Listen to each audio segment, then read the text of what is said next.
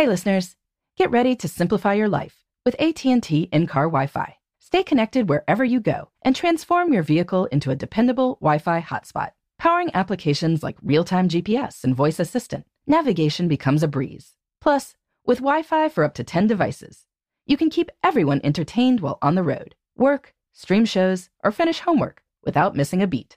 Discover the convenience for yourself and see if you're eligible for a free trial at att.com slash in-car Wi-Fi. Always pay careful attention to the road and don't drive distracted. Wi-Fi hotspot intended for passenger use only when vehicle is in operation. Compatible device and vehicle required.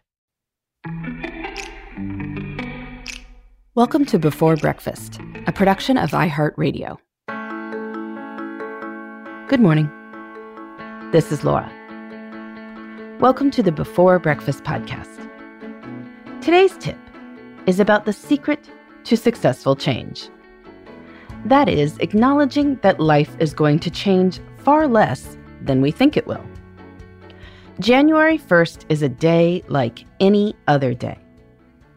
When you know that, you see what truly can change. And ultimately, that is empowering. Lots of people set New Year's resolutions in late December.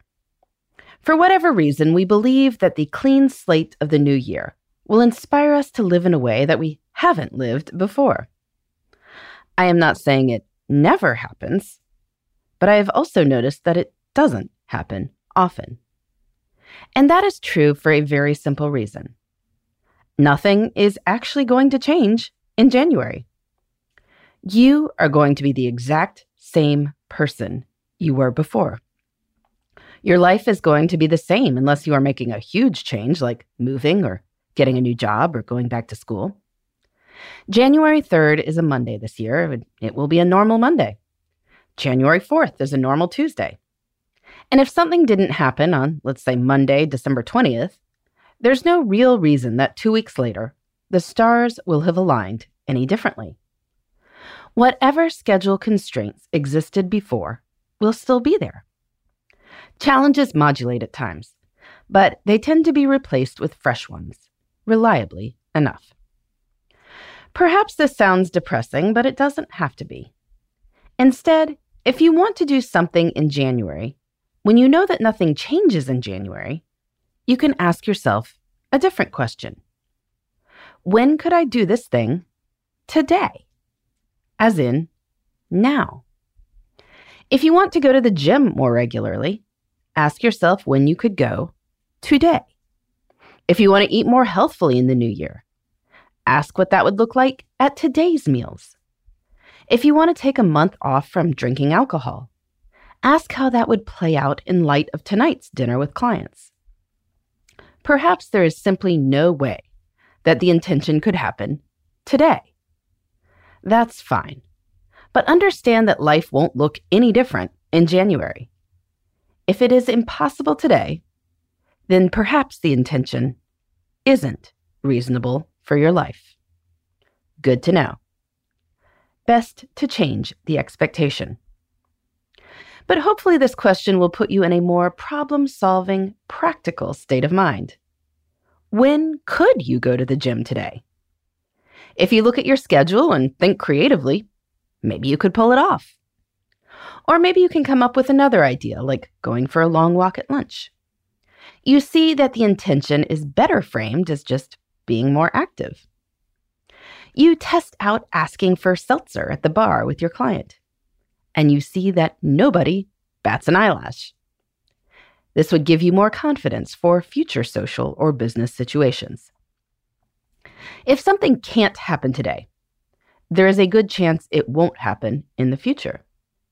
But if you can make it happen today, then that will give you some practice with your intention.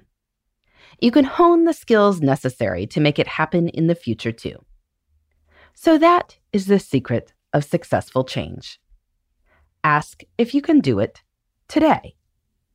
Make it happen today. And then you will be able to make it happen in the new year as well. In the meantime, this is Laura. Thanks for listening. And here's to making the most of our time.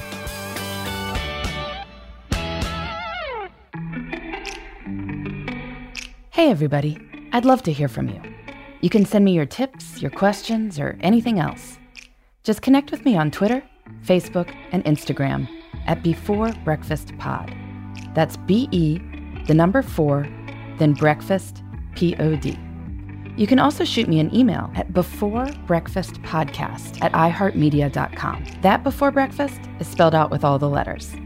Thanks so much. I look forward to staying in touch.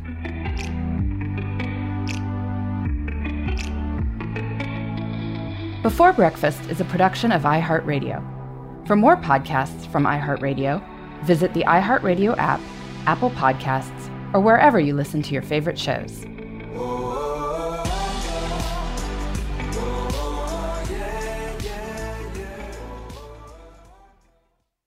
Hi, I'm Michael Rapaport. And I'm Kibi Rapaport. And together we're hosting Rapaport's, Reality Podcast. We have a passion for reality TV, and we're inviting you into our living room. We're dissecting the drama and we're giving praise to the single greatest form of entertainment on television today. That is right.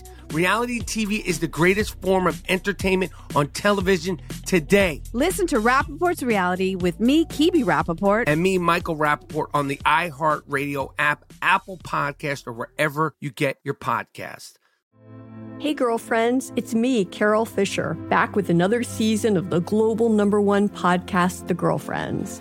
Last time, we investigated the murder of Gail Katz. This time, we're uncovering the identity of the woman who was buried in Gail's grave for a decade before she disappeared. Join me and the rest of the club as we tell her story.